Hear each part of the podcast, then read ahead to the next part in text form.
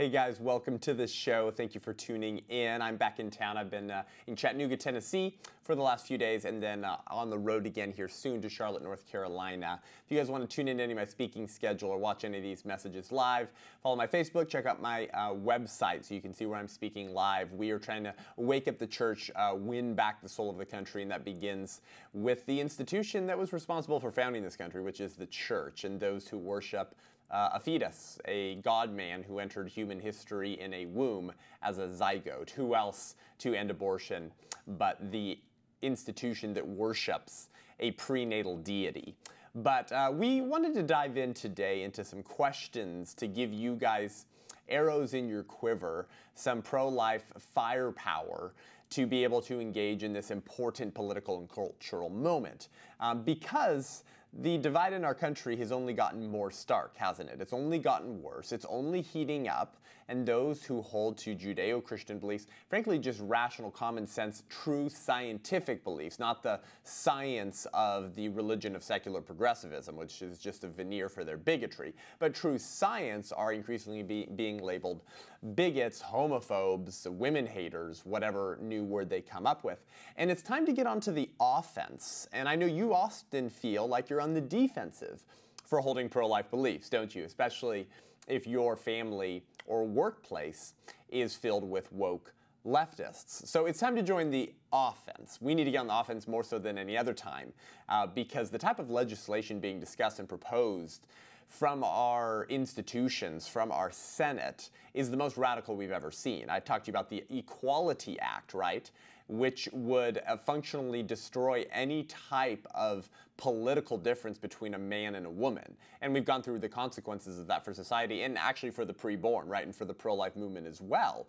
Well, if we don't get onto the offense now, we may not be able to. But that starts in local communities. That starts with you in conversations with your friends, family members, and coworkers. Because the left cares so little about their reputation amongst common sense Americans. The only reputation they care about preserving is their reputation amongst other woke leftists and the reputation that cancel culture holds of them. They don't care what you think about them, and it's time that we stop caring what they think about us and we often care too much that we keep our mouth shut. Well, I'm going to give you everything you need today to open your mouth to do so all the time. Listen, the pro choice position is based on fantasies. And because it's based on fantasies and an alternate reality, individuals like yourself can ask well formulated questions that cut through pro choice ideology, fantasy, and bigotry and expose the moral bankruptcy of their position. We can ask good, pointed questions in the Socratic method to bring reality back to the surface. And hopefully, your friend, family member, or coworker will embrace reality once again as their long lost friend. We're going to examine 10 questions plus two bonus ones that you can ask pro choice advocates in this episode. Grab your notepad, buckle up. I'm Seth Gruber, and this is Unaborted.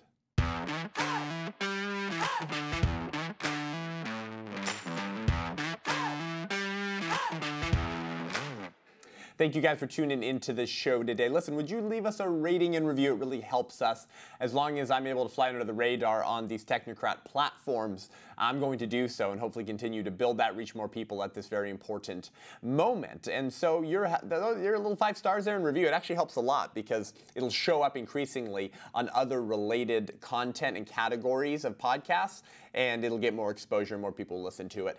Listen, the Socratic method is known as sort of the art of asking good questions. And the goal of the Socratic method, of course, going back to Socrates, this master question asker, has been the pursuit of truth. The goal is not dominance. We don't want to ask pointed, persuasive questions in order to hit our ideological opponents over the head with truth, which I know sometimes can be fun to do, but rather to offer truth to them on a golden platter and hope that they select that from the menu. We need to follow the common master where he leads. And the common master is truth, because truth does tend to be self evident. This is the great conservative and pro life consolation. Is that reality always reasserts itself in the end? We saw that with the Holocaust, we saw that with slavery, Um, and luckily, as a country, we turned from the moral evil of slavery because we recognized the reality, the self evident truth that all human beings are created equal, right? We, we returned to those first premises that this republic was built upon, but we've turned away from those premises when we allowed abortion 48 years ago in 1973. And so asking really pointed questions can get to the self evident nature of truth that woke leftists and much of our countrymen work very hard to suppress, right? You actually have to work overtime to suppress and bury truth because it tends to look you in the face. It tends to be self evident.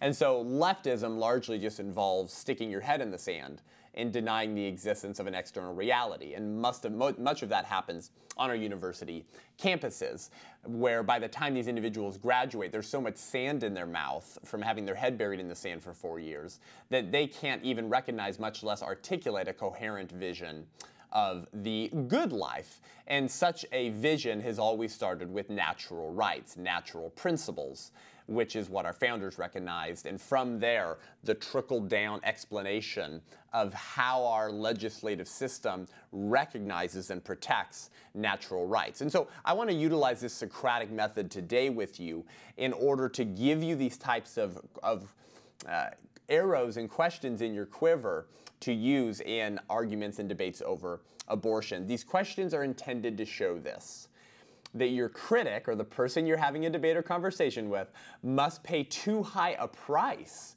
to continue holding their view.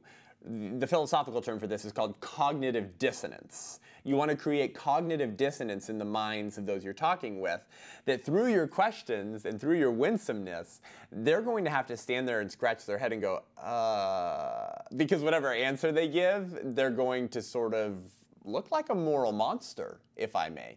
And I think that each of these questions will lead down that road, not because you want to make your opponent look like a moral monster, but because they're admitting that their position is that. And you're simply putting a stone in their shoe and forcing them to reconcile with maybe unacknowledged or undetected premises that they've absorbed. Most people don't know exactly why they believe what they believe. They tend to work out the logic of their position in real life, but are unable to offer an explanation of their actual position themselves. And this is why C.S. Lewis said that the most dangerous ideas in a society are not the ones being argued for, they're the ones being assumed. And you know what happens when you assume, right? So we need to create cognitive dissonance. Here's the first question, and it deals with the nature and reality of double homicide when a woman's pregnant. Now, you're probably familiar with these, right? People ask me these all the time after I give a talk on abortion and I don't include this example. They're like, Did you know about double homicide? And so it's the most recurring example used in conversations on abortion, but no less important because of it. So let's phrase the question in the context of a real life story. Okay, so we'll we'll give you this question. We'll go ahead and make the questions available verbatim, maybe in a download for Patreon listeners or something like that, so that you can actually hold this as a PDF on your phone. But in 2002, in California, Scott Peterson murdered his pregnant wife Laci and was charged with two counts of murder, and is on death row. Now, here's the question Why was it not okay for Scott Peterson to kill his unborn child, but would have been perfectly fine if Laci wanted to? Okay, let me, let me say that again. Pro choicer, why wasn't it okay for Scott Peterson to kill his unborn child, but it would have been perfectly fine had his wife Laci wanted to at any point in the pregnancy for any reason or no reason at all?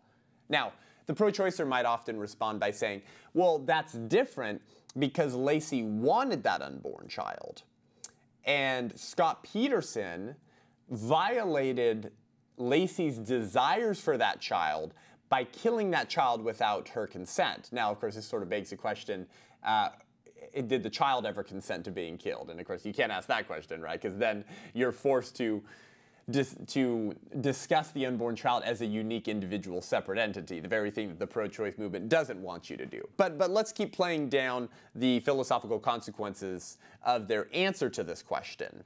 They might argue that it was wrong. They'll probably acknowledge that it was wrong for Scott Peterson to kill his unborn child. They probably support the two murder charge, right? The double homicide charge on Scott Peterson for killing his wife Laci and his own unborn child. But then they'll say, but had Laci wanted to, it would have been okay. So this gets to the very nasty historical examples of defining those that you want to exterminate as unwanted. Because they would say, well, Laci wanted the child, that's why she was still pregnant with the child. I think the baby was in the second, late second trimester when Scott Peterson killed his wife and unborn child. So the child could have survived outside the womb. But they'll say Scott Peterson didn't want the child, but Laci did want the child, and it's her bodily autonomy rights. And so it would have it's wrong for Scott Peterson to kill the baby, but it's not wrong for Laci to do so. So it the value of the child is dependent on the psychological state of the mother, but not in the psychological state of the father. So it would have always been wrong for Scott Peterson to do so, but dependent on how Laci Peterson feels about her her fetus, then she can just define the child out of existence based off of whether she wants it or not. So, what's the standard for human value, right? Because obviously, the motivations to kill that child from his or her mother or father's side has no bearing on the child itself, the child herself. That child either does or does not have dignity, right? The child in Laci Peterson's womb either had no moral worth whatsoever or had infinite moral worth. There's no in between. If it's not a person or a human being, then removing it from the womb is no different than removing a polyp. But if it is a human being and it is a person, then it has ines- inestimable, infinital, infinity worth, right? Far more so than any other form of life in this world plants, animals, whatever. So, how could the status of the child be purely dependent on the thoughts in their parents' minds. Scott Peterson's thinking, I don't want this child, I'm gonna kill her. Laci's thinking, I do want this child, so it has value. So because Laci was thinking that, and Scott Peterson was thinking that, it was wrong for Scott Peterson to do it. I mean, obviously, this makes no sense whatsoever. What if it went the other way around, by the way? Right? What if those thoughts about the child were flipped in the parents' minds? What if Laci Peterson was thinking, I don't want this child, and Scott Peterson was thinking, I do want this child? Then I guess by the pro choicer's own application of their moral logic, then that child should have a right to life, right? Because Scott Peterson's thoughts about wanting the child would conflict with Laci Peterson's thoughts of not wanting the child, so we should always err on the side of caution by choosing life and letting Scott Peterson advocate for the life of his child. Oh, wait, no court has ever allowed a man legal rights to protect his unborn child that he created consensually with another woman because they've been deemed to have no parental rights as long as that child is located six inches away in his or her mother's womb. Okay, so obviously our value as human beings cannot be decided on whether others want us or not. And the pro choicer would never apply this postnatally, outside the womb, but they will apply it in the womb. So they've simply revealed their pro choice bigotry. But this type of question, right, it forces them to reconcile with the irreconcilable nature of their position because it is self evident that our value is either entirely objective, meaning no one can take it away from us, or entirely subjective. It can't be both at the same time. That child can't have rights if Laci wants it and then not if Laci doesn't want it. Here's the second question for the pro-choicer, and this has to deal with the issue of gendercide, right? So, I mean, killing individuals because of their gender. This is, I mean, about as sexist as you could get, right? So here, here's the context, and here's the question. Many women in China and India are deliberately having ultrasonography examinations for the purpose of identifying and then eliminating unwanted female fetuses. So, so they're getting ultrasounds to see, am I pregnant with a boy or a girl? Oh, it's a girl, abort it.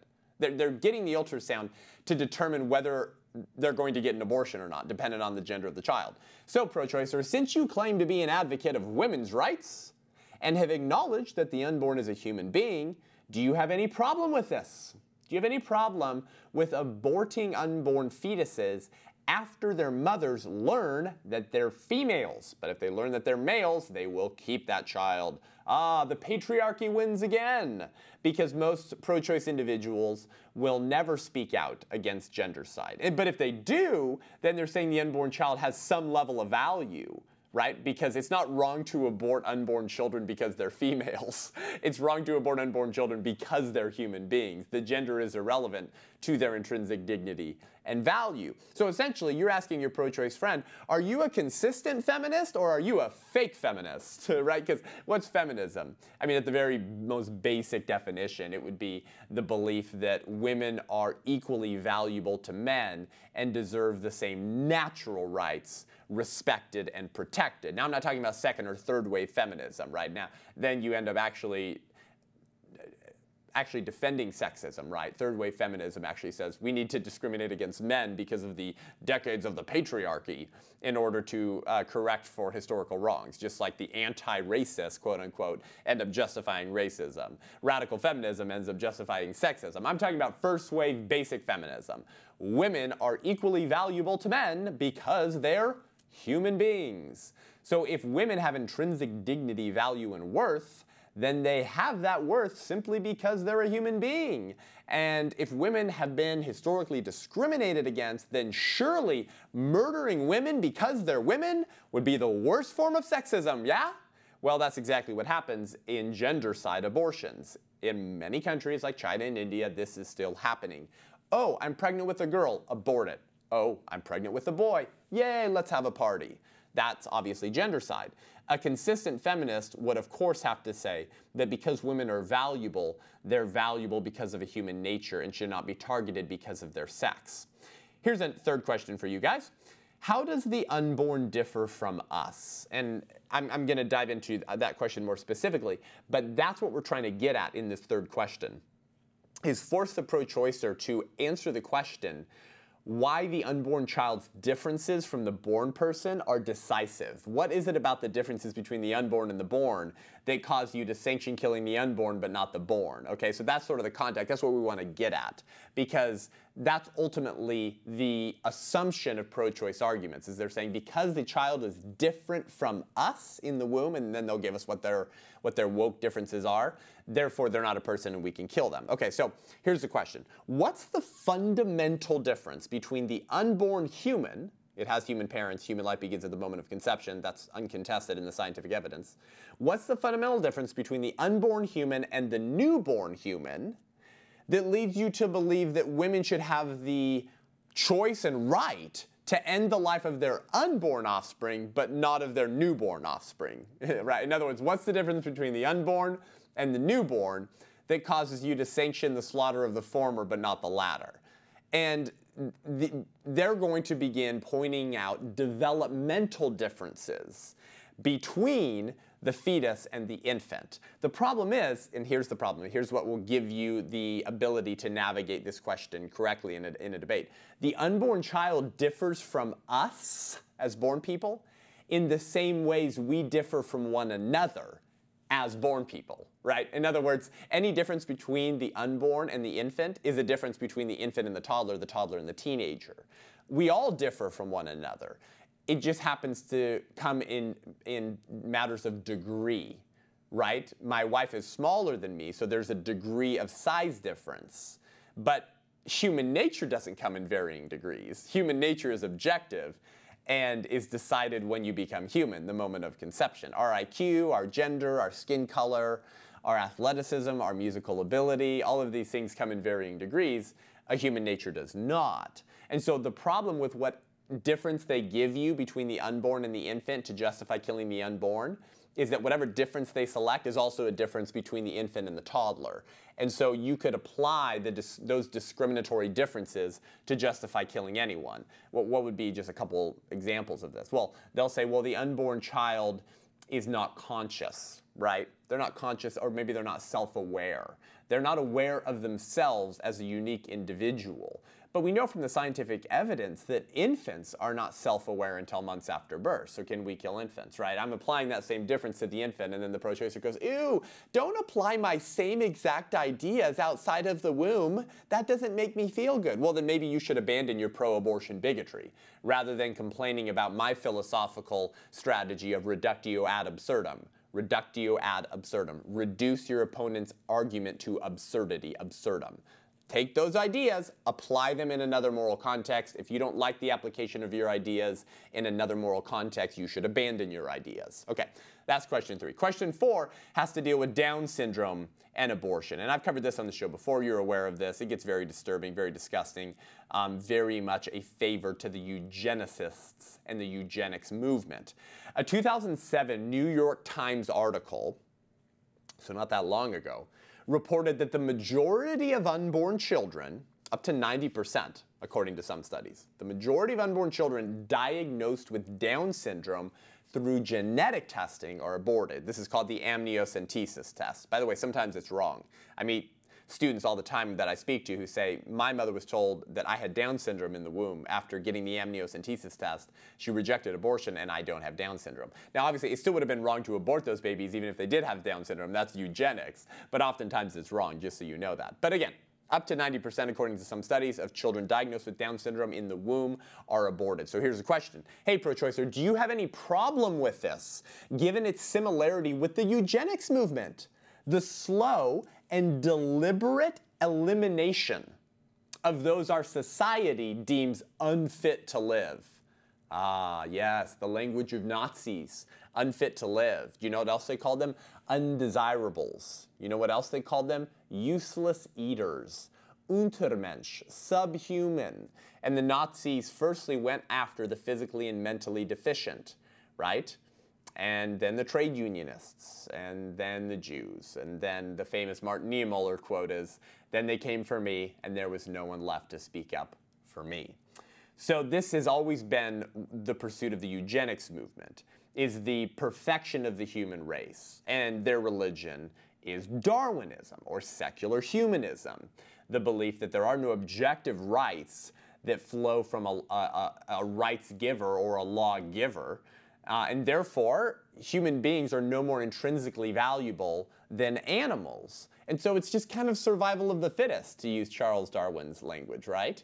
And in fact, we do a favor to society by getting rid of those who are not as fit in order to just have fit Germans, as Nazi, Nazis believed, or fit Americans, as Margaret Sanger believed. And if you do that in the womb, however, the pro abortion movement screams reproductive justice.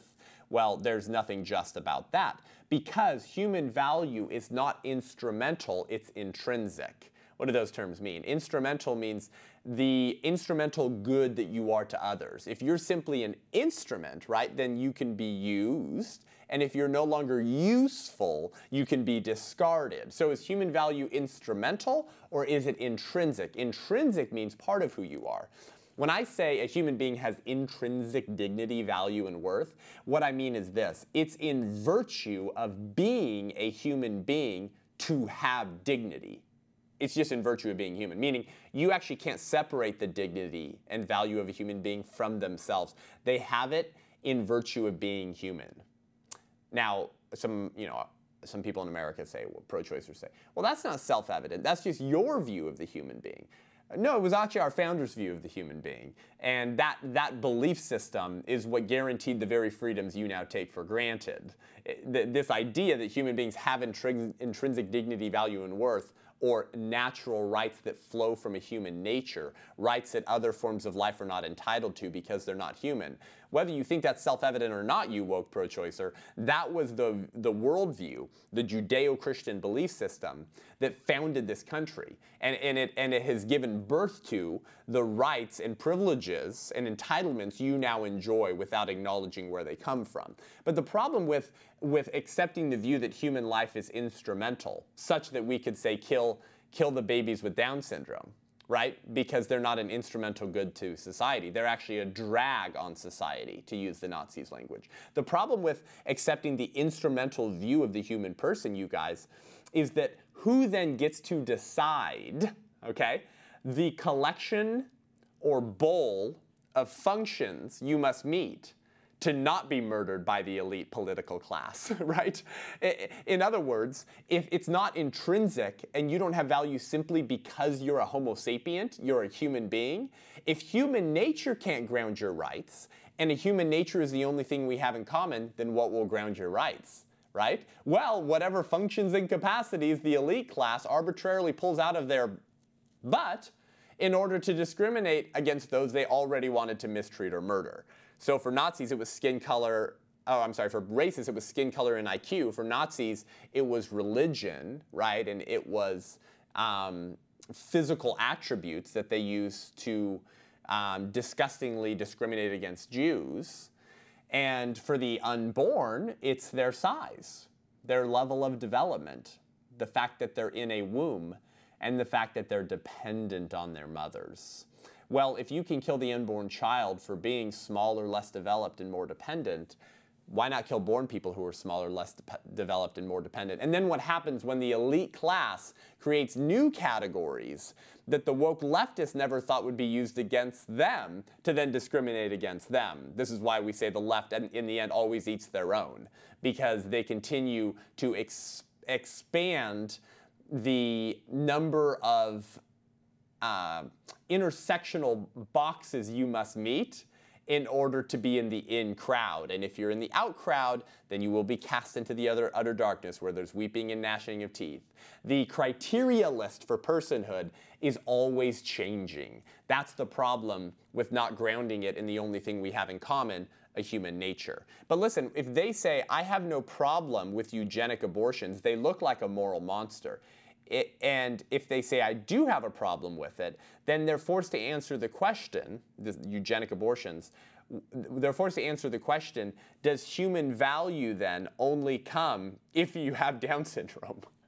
like what? That would be strange, right? If, if they say, if we say, do you have any problem with eugenic abortions and killing babies diagnosed with Down syndrome once they have Down syndrome? Do you have any problem with that given its similarity to the eugenics movement? They say, yeah, I definitely have a problem with that then you should be opposed to all abortions because human value doesn't come from the fact that you have Down syndrome. It comes from the fact that you're a human being. It's just particularly more nasty when you're pursuing those abortions for discriminatory reasons. Okay, fifth question.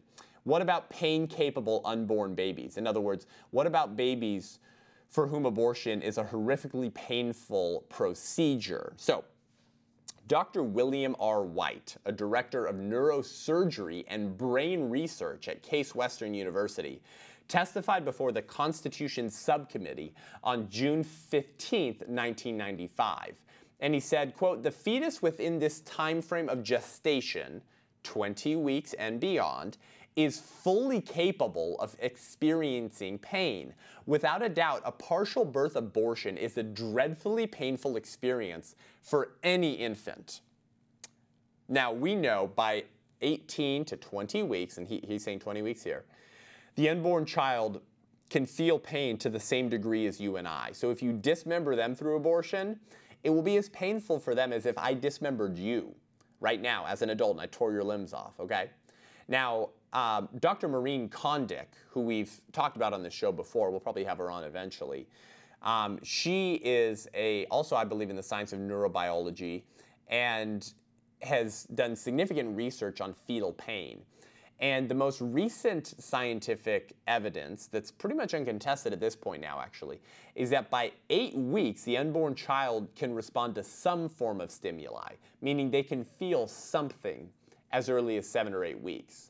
But it's uncontested that now between 18 and 20 weeks, the child can feel the full range of human pain. Okay, so that's the science of fetal pain. Here's the question for the pro choicer Should unborn babies scheduled for abortion at this point be given the benefit of anesthesia to ease the pain of dismemberment? Right? Because abortions do happen after 20 weeks. So, hey, pro choicer, question for you. For babies who are aborted after 18 weeks when they can feel the full range of human pain, would you support legislation that gave them painkillers before you killed them? Now, saying no, if they say no, that sounds barbaric, right? As you're explicitly defending painful child abuse. If they say, no, I want that baby to feel every little frickin' bit of their limb getting torn off their body, then they look like a moral monster.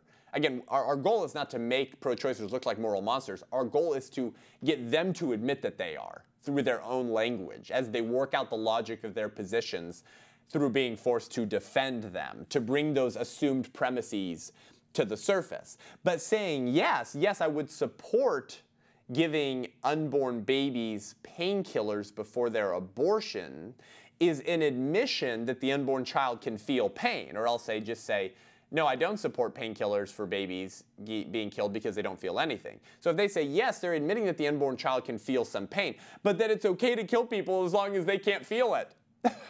wow, how would you like me to apply that to you, huh? Or, or how about your grandpa on life support in a coma, huh? Or how about your grandpa when he's sleeping? How about I just give him some painkillers and, and murder him, right? As, by the way, as many very radical leftists would like to do in this country, once you get past a certain age, they don't think that any ailment should be treated, especially not through um, Social Security or through government um, me, uh, Medicaid or Medicare. They don't want those funds being used to keep people alive past a certain age. Um, yeah, if you're going to apply that to unborn babies, why not apply that postnatally? And they all say no. Okay, so we're to get to some more questions here in just a second, but if you like this show and want to hear more great content and commentary from the front lines of the abortion wars, then head on over to patreon.com forward slash unaborted. This is a crowdfunding platform. In, in, case you're listening to the show for the first time, you haven't heard me pitch this. It's just how you help us um, build the show, increase our production value, number of episodes, and type of content we create in order to reach more people. You know, there's the ongoing private video chat small group. There is the ability to select a question within topic you want me to respond to, a private Facebook group, a lot of other fun um, perks that you'll get for supporting the show. as well as a book club that we'll be doing soon that we'll add in one of the tiers or add an additional tier. So that really helps us. It's an important time to get this information out. As long as I can exist on these platforms, your help, your support helps us reach more people, and we reward you with a little perk in return as a thank you for supporting Unaborted with Seth Gruber. We'll be right back with a whole lot more.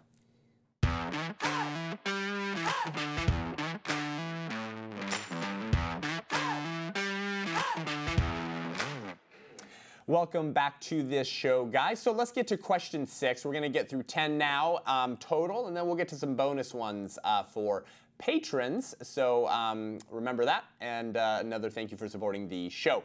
So this sixth question has to do with destructive embryonic cell research. Embryonic stem cell research always includes the mistreatment and murder of the preborn. Unlike adult stem cells, you cannot get the unborn child's stem cells while keeping them alive. They must be killed and aborted in order to get their um, stem cells. So here's the context, and then here's the question for the pro choicer. ABC News uh, once ran this story. I believe it was back in like 1995. I actually have the uh, picture of the article if anyone questions this story. ABC News once ran a story about a woman whose father was suffering from Parkinson's disease okay? She heard that brain cells from aborted babies could be used to treat the disease, to treat Parkinson's, right? So this was her hope. So she sought to conceive a child for the express purpose of aborting it four months later in order to harvest its body parts to be used to treat her ailing father. I mean, this is gnarly stuff. Imagine having sex and being like, oh, please, I, I really hope I get pregnant so that I can develop the child to the point where its organs can then be harvested for my ailing father. This is what she did. Okay, pro choicer, simple question. Do you see anything wrong with this? Anything at all? Like, were you repulsed by that at all? Is there, is there any portion of what she did that could be called objectively wrong? even by the pro choice movement. If they say yes, that that's wrong, it's wrong to express, expressly create children in order to murder them and harvest their body parts so we can extend our own lives. If she says, yes, that is wrong, well, that answer only makes sense if the unborn child has some level of moral worth. Some moral worth, I'm sorry, not, not a level of moral worth. You either have moral worth or you don't. You're either a person or you're not. You're either a human being or you're not. And if you're not part of the species human beings, you don't have objective value, as much as PETA would like to tell you otherwise, right? This is why even PETA advocates don't stand outside of In-N-Out when you're driving through the drive-through with your triple cheeseburger and calling you a murderer, right? We understand human beings, there is something about being human that makes us significantly more valuable than any other form of life. And so if they say, yes, it is objectively wrong, or something's wrong with that to create human beings in order to murder, murder them and harvest their organs to help our ailing parents, then they're admitting the child has moral worth. Because if the child doesn't have moral worth, it doesn't matter why you kill them. It doesn't matter. It's no different than removing a polyp But if they say no, I have no problem with that at all. Then this is an admission that it's permissible to kill others if doing so can help ourselves or benefit you or someone else. Oh, wait, wait, do you mean the uh, arguments that uh, the Nazis made at the Nuremberg trials? Yes, of course, right? We were experimenting on them either while they were still alive or after we murdered them. But don't worry, we were doing it in order to help perfect the Aryan race. We were getting very helpful scientific information out of that to eh, help extend our own lives. And some of those people's lives that we were helping extend and care for were German citizens who were ailing. See, we don't we don't want to murder all ailing people, uh, just Jews who we'll treat like trash in order to help the German race. Well, uh, born people say that when they say we can kill unborn people in order to extend born people's lives who have born privilege because their mother didn't abort them in the womb. Uh, what could be more entitled than that?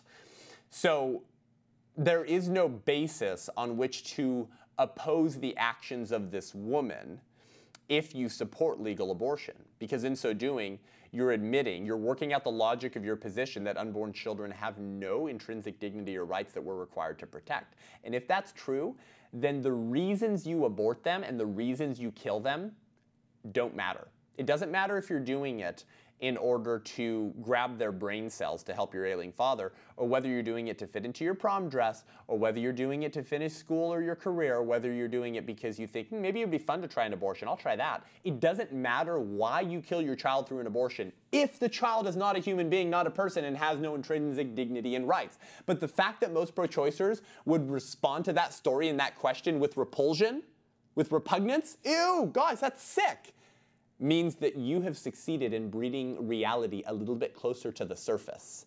Because as soon as you acknowledge that that's wrong and repulsive, you're acknowledging that the unborn child has some level of dignity and worth. And now you've inverted their leftist utopia upside down kingdom back on the right side and shown them reality as the long lost friend that they kicked out of their lives when they enrolled at UC Berkeley, Berkeley for the lesbian dance theory major. Okay, so that's why we have to frame the questions in this way. The goal is not dominance, the goal is the pursuit of truth and bringing truth onto the golden platter of natural law for them to feast at. Okay, question seven has to do with the ironic nature of saving prematurely born babies, right? You know this that if a mother's baby is born prematurely, the, do- the hospital will work heroically to save that baby, but a baby at that same level of development can be murdered through abortion, and the culture will cheer her as a great defender of women's rights. Okay, so here is the story from CBS News reported in May of 2019. Oh, look at that. Uh, exactly two years ago. Okay. Baby Saybie was the name of the baby. Baby Saybie. And I, I think I actually covered this on the show at the time. Um, baby Saybie was born in December 2018 at 23 weeks. 23 weeks. Now, I believe the earliest baby to have been born and survived is 21 weeks and zero days, which is just freaking crazy, right? That's wild. I mean, that means we've we've essentially cut the gestational development in half. Full gestation is 40 weeks. If we're now almost saving babies at 20 weeks, that's wild, and that's beautiful. It's totally amazing. But at the time, this baby was born at 23 weeks, weighing just 8.6 ounces, which is the weight of an apple, and was released home. Okay, the baby went home in May of 2019. Okay? So the San Diego hospital where this happened worked heroically to save baby Saybie's life. And baby Saybie would have been there for December, January, February, March, April, May for like six months. I mean, that's a long stay in the neonatal unit. They worked heroically to save baby, baby Saybie's, say that five times fast, life and succeeded.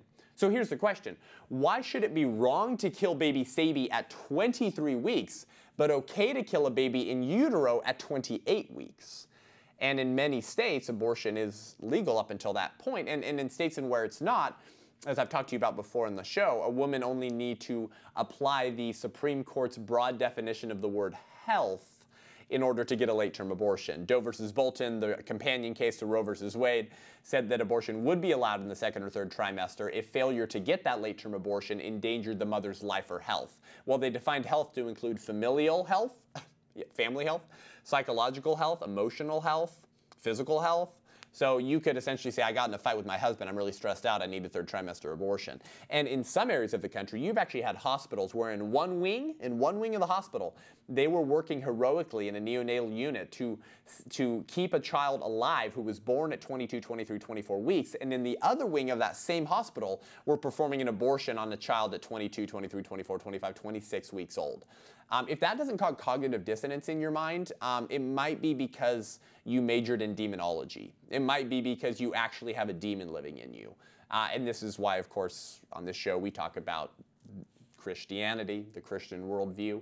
I believe that there are spiritual principalities. I believe that there are demons literally in the facilities of Planned Parenthood and preying on the shoulders of women as they walk in, whispering in lies. The first lie from the garden in Genesis 3, which says, Ye shall be as gods. And if we're gods, and we get to decide who lives and who dies because we're entitled to what every God is entitled to eternal life. And if we have to kill babies to extend or improve our own lives, so freaking be it.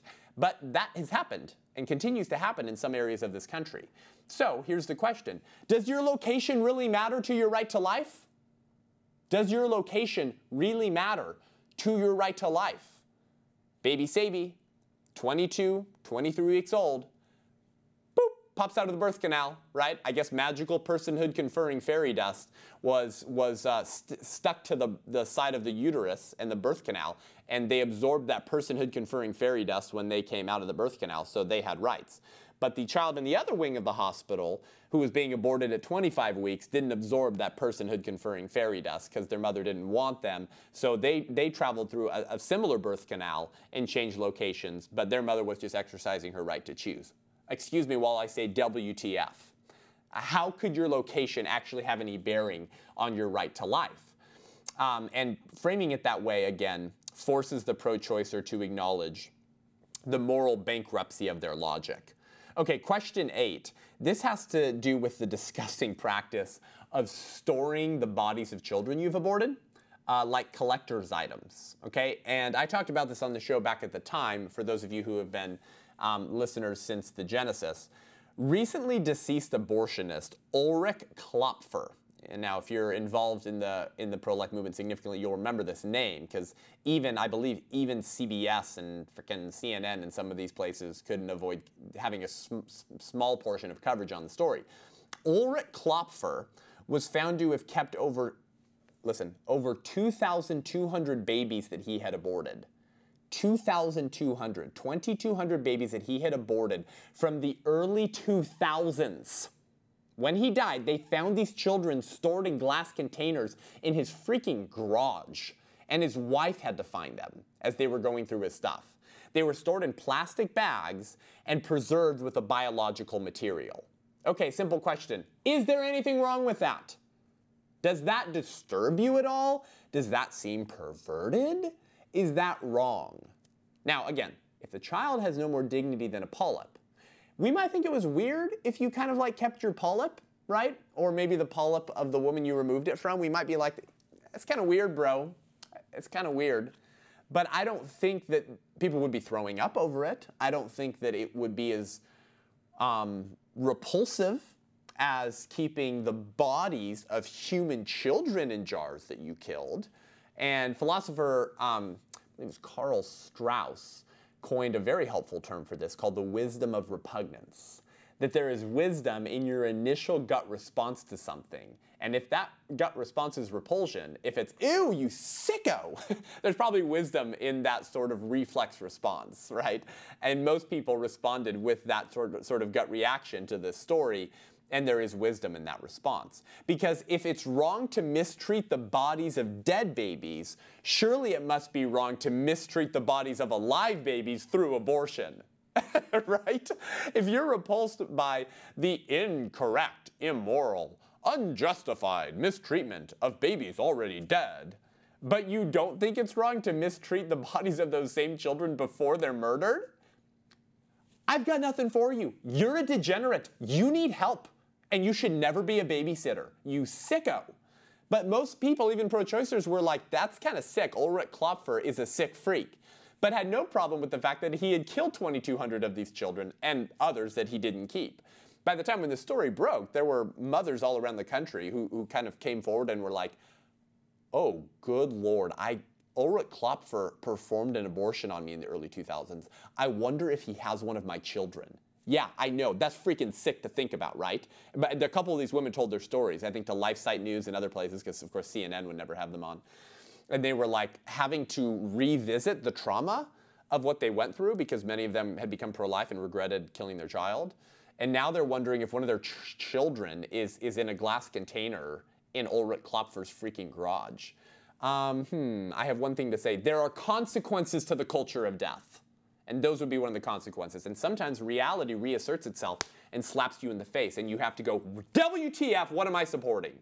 And, and if you support mistreating the bodies of dead aborted children, you have no problem with that. You need to check your soul. If you do have a problem with it, it means eternity is written on the heart of man. And if it's wrong to mistreat the bodies of dead babies, it's because it's more wrong to mistreat the bodies of alive babies. If the bodies of aborted babies should be respected, why not the bodies of alive babies? Mainly by preventing them from being aborted in the first place. My gosh. Okay.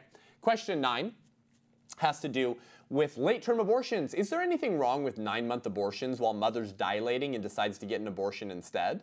And most people won't answer this question. If you ask them, do you support late term abortions? Because they don't want to have to really, frankly, picture the reality of nine month abortions. Entertaining that is like really disgusting because many of these women have actually given birth to children, and many of the fathers who support abortion have been there to watch their child come out of the vagina. And so then they're like, oh, yeah, I know what a nine month baby looks like, because namely, I, I, I, I, held it right after it was born. And now you're asking me if I support killing that child right before it came out. Well, obviously, it looked the same. Please don't ask me that question. But I know if I say that that's wrong, you'll tell me, well, then what's wrong with killing it at eight months and 15 days, and eight months and 10 days, and eight months and blah, blah, blah, right? Because the pro choicer doesn't want to allow the pro lifer to plant moral premises in their mind. Because if they plant moral premises in their mind, they might grow good ideas, namely, you'll have to abandon your pro abortion bigotry. Okay, so in January of 2019, as you guys remember, New York legalized abortion through the day of freaking birth.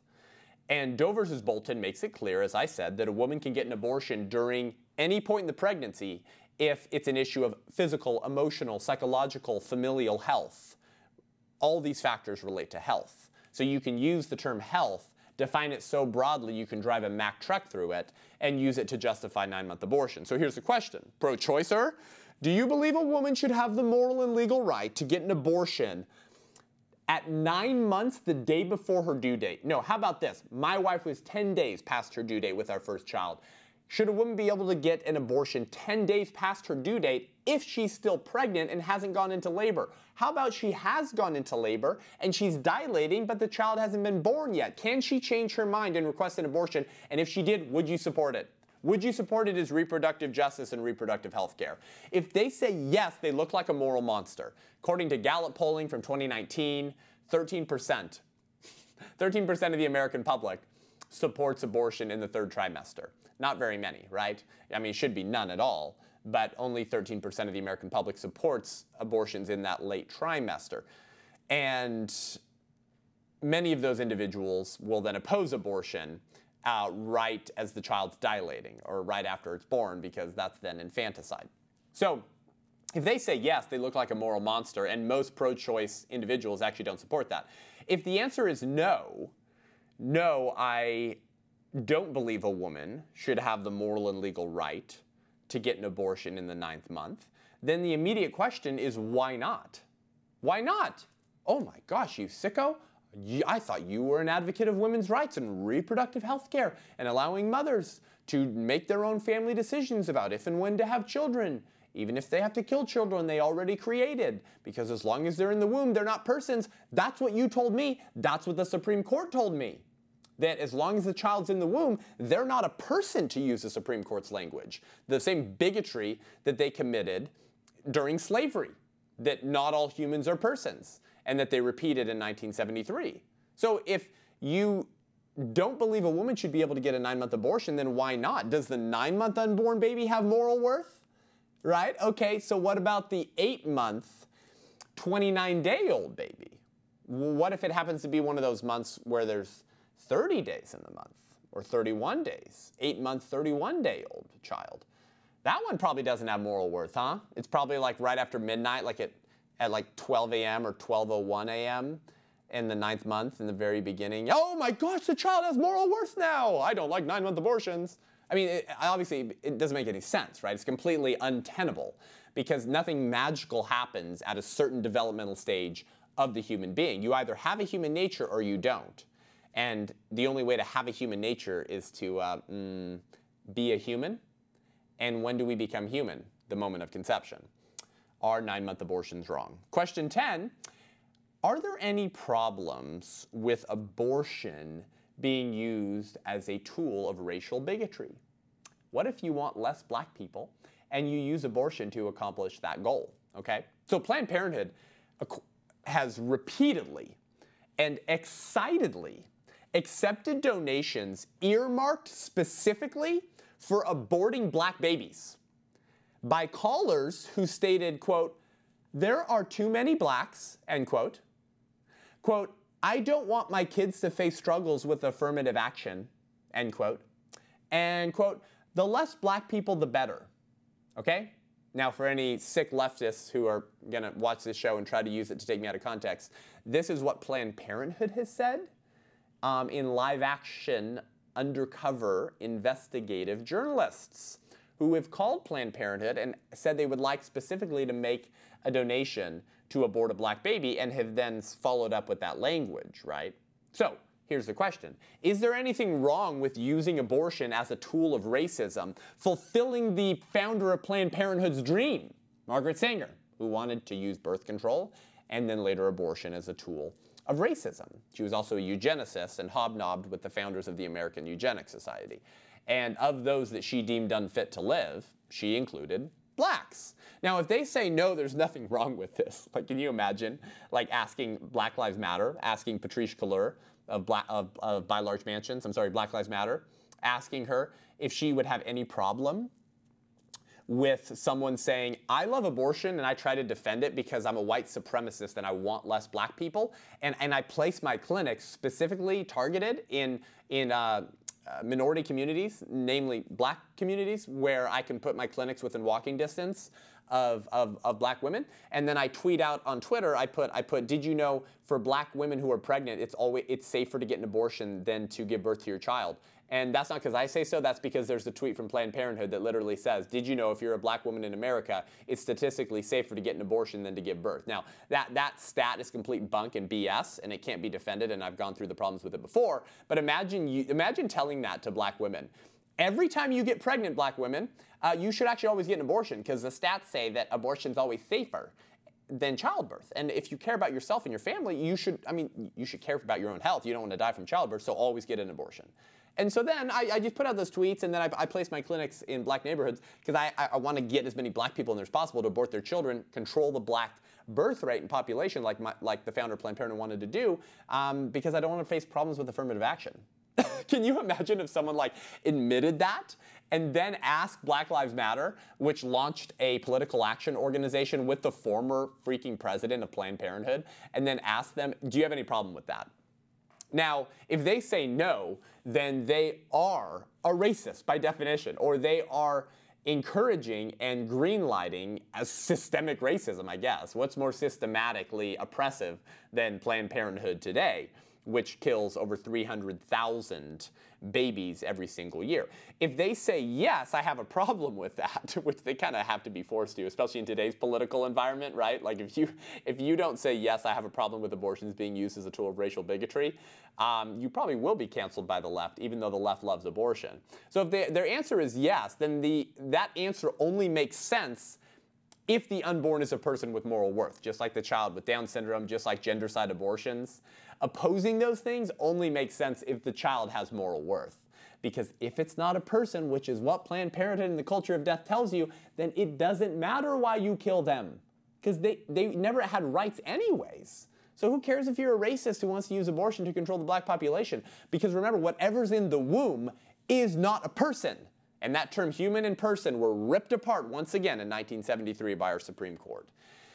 Everyone says that they have a problem with this because reality tends to be self evident and it will always reassert itself in the end and slap you in the face. Reality is the greatest enemy of ideology because ideology turns its face against reality anytime reality compromises the system of belief that the left has set up. If anything compromises that system of, of belief, it must be filtered out. You must close your ears, you must cover your eyes, be like the monkey, and pre- pretend to pretend to acknowledge that there's no such thing as an objective reality. Everything is just words, words, words. Are words we can use to just create reality. It doesn't matter that there are some truths that hold across time and space. According to the left, everything's relative, so you can use words to create reality, such as that not all humans are persons. Being human is not enough to ground your rights, so it doesn't matter that the unborn is a human, it's not a person, we can kill them. Oh, but what if you're doing it because you want less black people? What if you're doing it because they're disabled? What if you're doing it because they're a woman in the womb? What if you're doing it because they have Down syndrome?